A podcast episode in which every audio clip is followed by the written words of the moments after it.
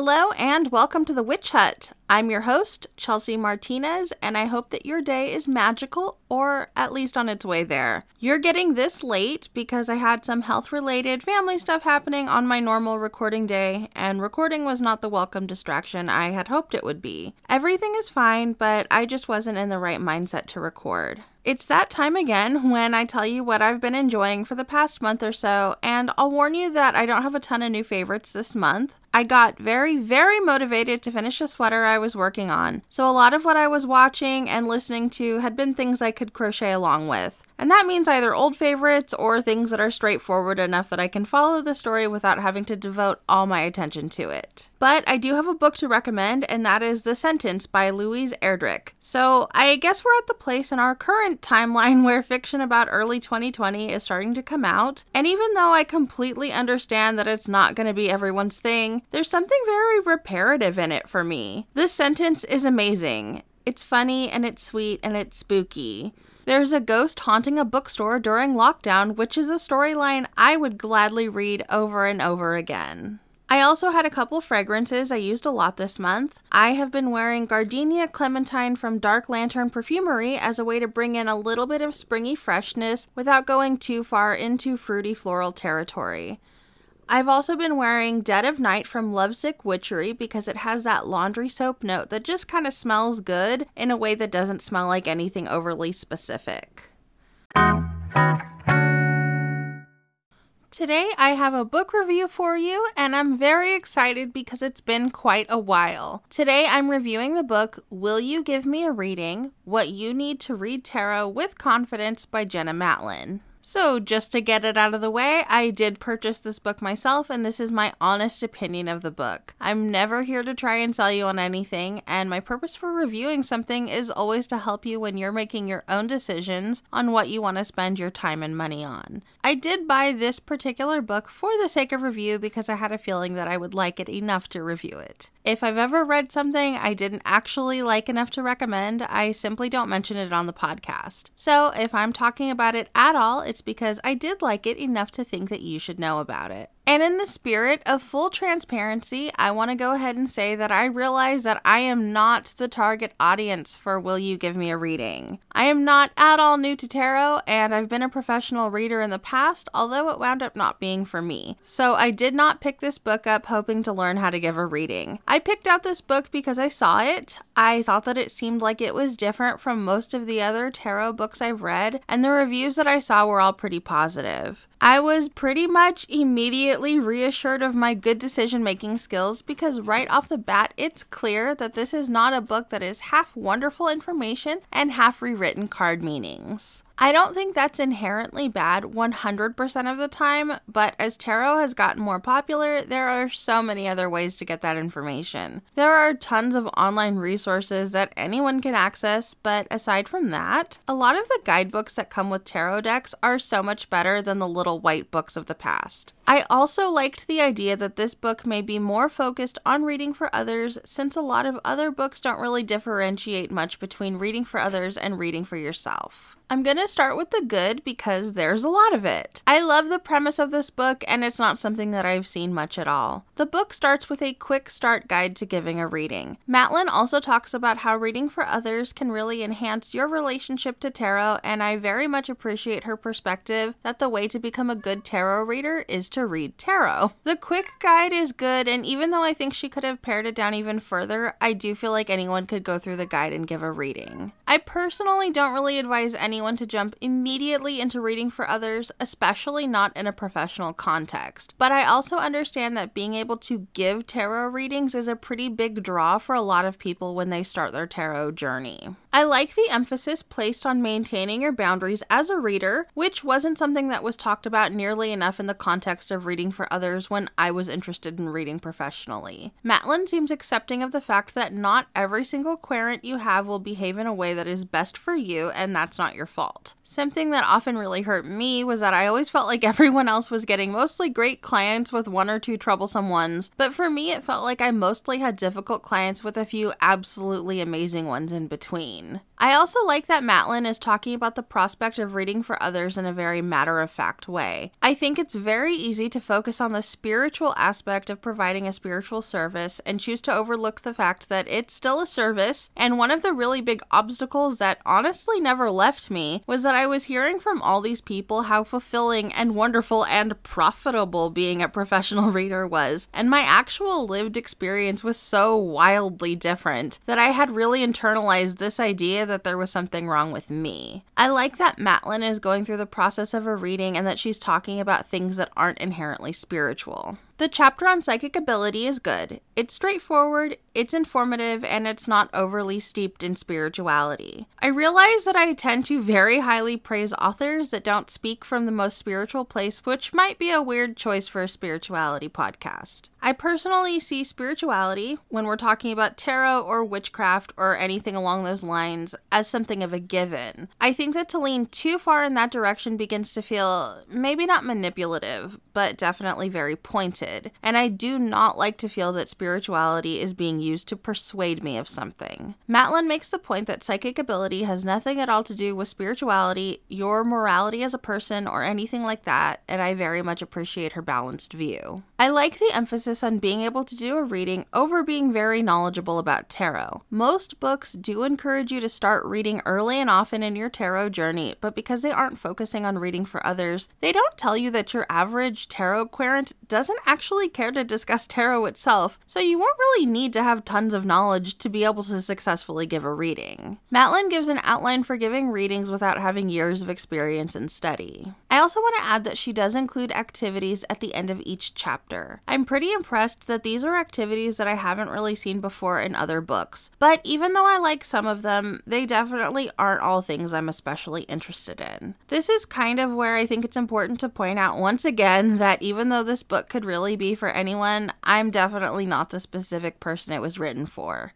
I'm not interested in pursuing a tarot reading career, and I'm well versed enough in tarot that I cannot have the experience of going into a reading not knowing what the cards mean or not knowing how to give a reading at all. My interest in this book is mostly from a theoretical perspective since it's in my area of interest and it's a concept that doesn't get tackled nearly enough. So, my saying that the activities probably aren't my thing shouldn't actually count against the book at all, and it's not like I'm disappointed because I wasn't really here for the activities to begin with with. I very much appreciate the way that Matlin goes into detail regarding how to deliver a message that your querent needs, even if that isn't how you yourself would prefer to phrase it. In focusing specifically on giving readings to others, Matlin has more space to talk about the importance of communication with your querent and how that might change or feel different with different people and in different scenarios. One more thing that I want to point out is that although Matlin seems to want to demystify tarot for the reader, she maintains the awareness that tarot is very mysterious for many querents. I think that a lot of authors want to maintain the relationship with their reader that the reader is not fully allowed to peek behind the curtain. There must always be a little bit that the author keeps hidden for just themselves. So, a lot of the time, the author is speaking to the reader the way that many readers speak to their querent. That is, there's at least a little bit held back, so that some mystery is still there. But Matlin talks to the reader as if they are her peers. She sympathizes with her readers. She understands that on some level, they're being given a lot of responsibility by people who might be in very fraught emotional states, and she talks with the reader at that level. I have a lot of respect for her for choosing to address her readers this way, since I usually have at least a little bit of an expectation that I'm going to be patronized at least a tiny bit, even if it's in a loving or benevolent way, whenever I pick up a book on tarot or the occult. I'm obviously not going to write a review that's completely positive because nothing is perfect and to pretend otherwise is pointless. So here's the thing I've mentioned before that I write my thoughts as I read, and I'll often make a note of how far into the book I am, and usually I try to check in with my overall thoughts at a quarter of the way through, halfway through, and so on. Something that I mention repeatedly in my notes is that even though I think all the information in the book is fantastic, and I absolutely think that this is a book that deserves its place on any tarot enthusiast shelf, I didn't actually enjoy reading it. Now, let me just say that I don't think that every single reading experience has to be personally enjoyable in order to be worthwhile. This isn't a book you would necessarily read for fun, it's a book you would read because it can help you.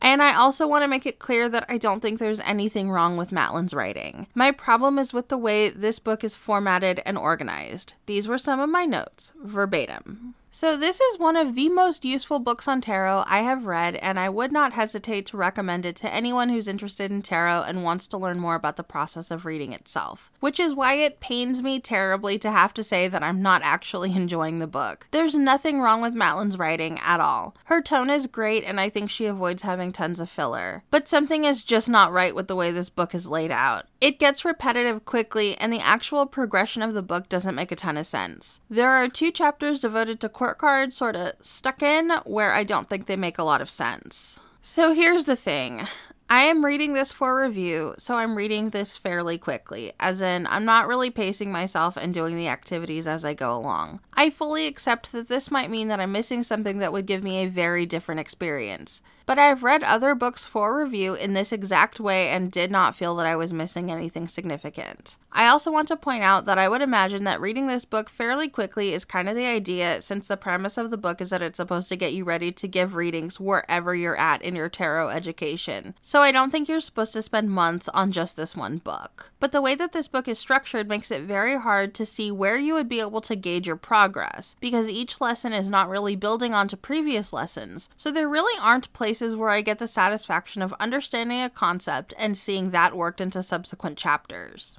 After the second court card chapter, I think I'm at 56%, which does not bode well for the rest of the book, since often that last 40% of the book is where the more audacious heaps of filler take place. I feel like at this point, I'm already seeing us come back around to questions that have already been answered, so even though Matlin hasn't descended to the level of just writing lists of definitions, I'm definitely seeing information and concepts being rehashed. I think if I felt like the rehashing was leading to something, I wouldn't mind so much, but none of the chapters in this book really tie in with each other, except for the two chapters on court cards, which couldn't be merged into a single chapter for reasons that I'm sure made sense to the editor that, well, did what they did to this book. End quote. The chapter on being the right reader for the specific querent is overall good, although it is kind of the same step by step, this is how you give a reading guide. What I didn't care for is that the activity involves getting readings from other readers, and Matlin, who is a professional reader, adds a hint hint, which really turned me off because I bought the fucking book and I don't especially want to be advertised to when I already spent money on it. I'm very wary of resources that are made for the purpose of adding to your own customer base, especially especially when you have to pay for the book in the first place. It's not cute, and I don't respect it. I suspect that Matlin wasn't actually being a malicious grifter, but I think that someone should have read that and let her know that it is not the funny little aside she probably thinks it is. And I do have some mixed feelings about one more thing. I love that she emphasizes that you are free to end the reading at any point, and she also says that you should feel empowered to do this no matter how disappointed you've made someone. And I completely agree with that. But I feel like saying if you don't want to, just don't has kind of the same spirit as if you don't like your job, just quit and do something else. Because the truth is that the involvement of money changes things, and I think there's a lack of gray area here. You should stop the reading if that's what will make you comfortable again. But I think that that approach overlooks the fact that a ton of people are going to want you to read for things that you may not want to, and if you turn all of them down without possibly having a conversation that turns their question into something you feel more comfortable with, there's a very good chance that you're turning away a significant portion of your business. The topic of money doesn't really come up at all, and even though I wasn't really looking for business advice, I think to ignore the fact that money is a factor for many people giving readings does the reader a disservice. My final thoughts are that the actual information in this book is really good, but there's a style of organization here that does not make the most sense to me. And I think that between the way that the writing itself is structured into long form lists and the way that the chapters themselves appear to have been put into order by printing out title pages, hurling them down the stairs, and deciding that the ones at the top of the stairs go first, the actual reading experience is very monotonous because nothing really builds or goes anywhere. You learn a thing and then you're swept off to learn a different thing over and over again. And it's all good information. There's actually not very much that I actively dislike, but there's no sense of the things that I'm learning actually going anywhere. So it feels like I'm reading the transcripts of a bunch of different YouTube videos and not just one single book. That being said, the fact that the book is actually very good and very useful is inescapable. I think it's missing a conversation about money, and I think it would have done much better in the hands of a different editor. But if someone asked me which books to get for their new interest in tarot, I would tell them that they need this book and they also need Tarot 101 by Kim Huggens. And I would still give this an 8 out of 10, because regardless of the things I don't like, there's just a lot here that I haven't seen in other books. Since we are already on the topic of tarot, I thought it would be nice to talk about something that I think can be an obstacle to anyone who wants to do a reading. I'm talking about tarot spreads because there are a lot of them out in the world and that can be very overwhelming. Specifically, I want to teach you how to make your own spread. You might be asking, why bother with that when there are already thousands of spreads out there for you to use? The biggest reason why, for me is because a lot of spreads are going to be kind of generic or they might not actually focus on anything you want to talk about with your cards. I also think that being able to create your own spreads makes it so that there's one less barrier to actually doing the reading you want to do, since you won't have to go hunting for just the right one. Obviously, first you're going to need a question or a topic for your reading. I usually would suggest picking something broad enough that it's not a yes or no answer you're looking for. Something like, what should I expect to happen with my finances over the next six months is a good question to read for. It's open enough that you can get more information during a reading, but not so broad that you're getting information that isn't actually relevant to you. Now, when it comes to how many cards to use, everyone is different.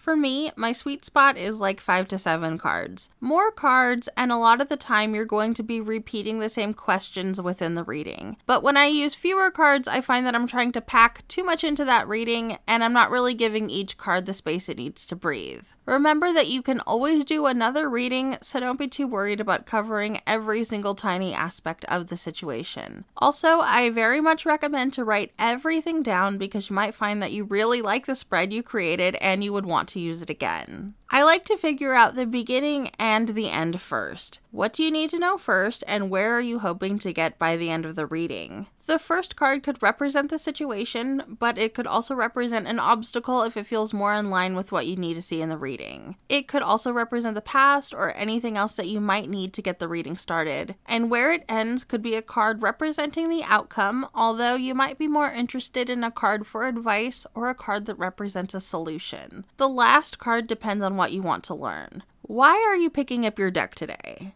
What is the kind of thing you need to know in order to feel that your question was answered? So, if my question is, what should I expect for my financial situation over the next six months? I'm going to make my first card my current situation and my last card my outcome in six months. So, what to do with our other three to five cards? That depends on what type of reading you're doing. I do have a few somewhat generic spreads that I know I can pull out when I need a reading, so if this was a question you want to ask again every six months, you might prefer to keep it kind of general. But this might also be a reading about a very specific situation that's time sensitive for the next six months, in which case you should focus the rest of the reading on your particular concerns. I'm going to create this spread as a more general use spread that can be reused every six months. What should come after a card for my current situation? I'm going to stick with something general and I'm going to say that my next two cards will be money coming in and money going out. I personally feel that receiving advice from your tarot reading is more or less the most important part, so I will also include a card to represent guidance and I'm also going to include a card to represent something to be aware of because I feel like it can be a good thing to open the door to receiving advice or messages that perhaps you didn't know you would need. And that leaves us with a six card spread, which starts with my current situation, moves on to money coming in, then money going out, then on to advice and something to be aware of, and the reading finishes with my outcome at the end of six months. I'm kind of simple when it comes to how I lay out my cards. I like a line or sometimes a pyramid shaped spread. For this particular one, I would probably choose a line because six cards isn't a terribly long line, and I would also not have to keep track of which position is where. You can get super elaborate with how you lay your cards out, although I do find that a lot of the more elaborate spreads are more difficult to read. Let's do another one. This time, I want to do a reading that centers on a theme that will come up during the reading. This can be a good way to make a reusable spread more dynamic to read. So, this will be a spread for the week ahead, and my first card will be Theme of the Week. My last card will be Lessons to Take into Next Week. I definitely want to ask about obstacles and solutions, and I also definitely want to know about anything good to expect. I also want to know how the week is going to end for me. So, this spread will go as follows I start with the theme of the week, and then I ask about obstacles and solutions. Then I move on to positive aspects of the week, and I ask how I will feel at the end of the week. I finish up the reading by asking what I should carry with me into the following week. And to lay out my cards, I'll do something a little different and place my first card down and arrange the next four cards in a kind of arc over it and then lay the final card above that. Both examples I came up with are more of the general use or reusable kind of spread. That's my preferred style since I tend to prefer either more general readings or Lenormand and then I might go back for something more specific if I picked out a concern that wasn't addressed as well as I needed it to be. But if that's not what you want from your readings, you can make your spreads as specific as you want.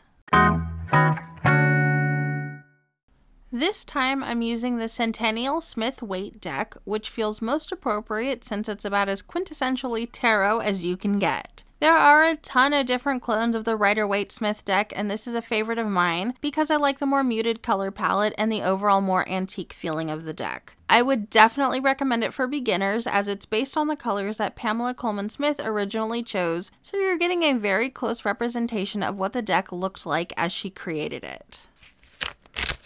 Our card today is the Knight of Cups. This is the dreamiest of the knights and actually very fitting for an episode recorded so close to Valentine's Day. I think this knight has a lot to teach us about romance. Romance towards a partner, sure. But even more than that, romance towards the entire world. Chase beauty and follow your bliss and see where it leads you. Allow yourself to do something for the aesthetic vibes or for the poetry of the moment. Romance yourself. And with that, we're at the end of our time here in the Witch Hut. Make sure you never miss an episode or a surprise like the first Cakes and Ale episode that came out last week by following the show on Instagram at the Witch Hut Pod and follow me at Chelsea the Witch for everything behind the scenes and into the beyond. And until next time, take care of yourself and live your most magical life.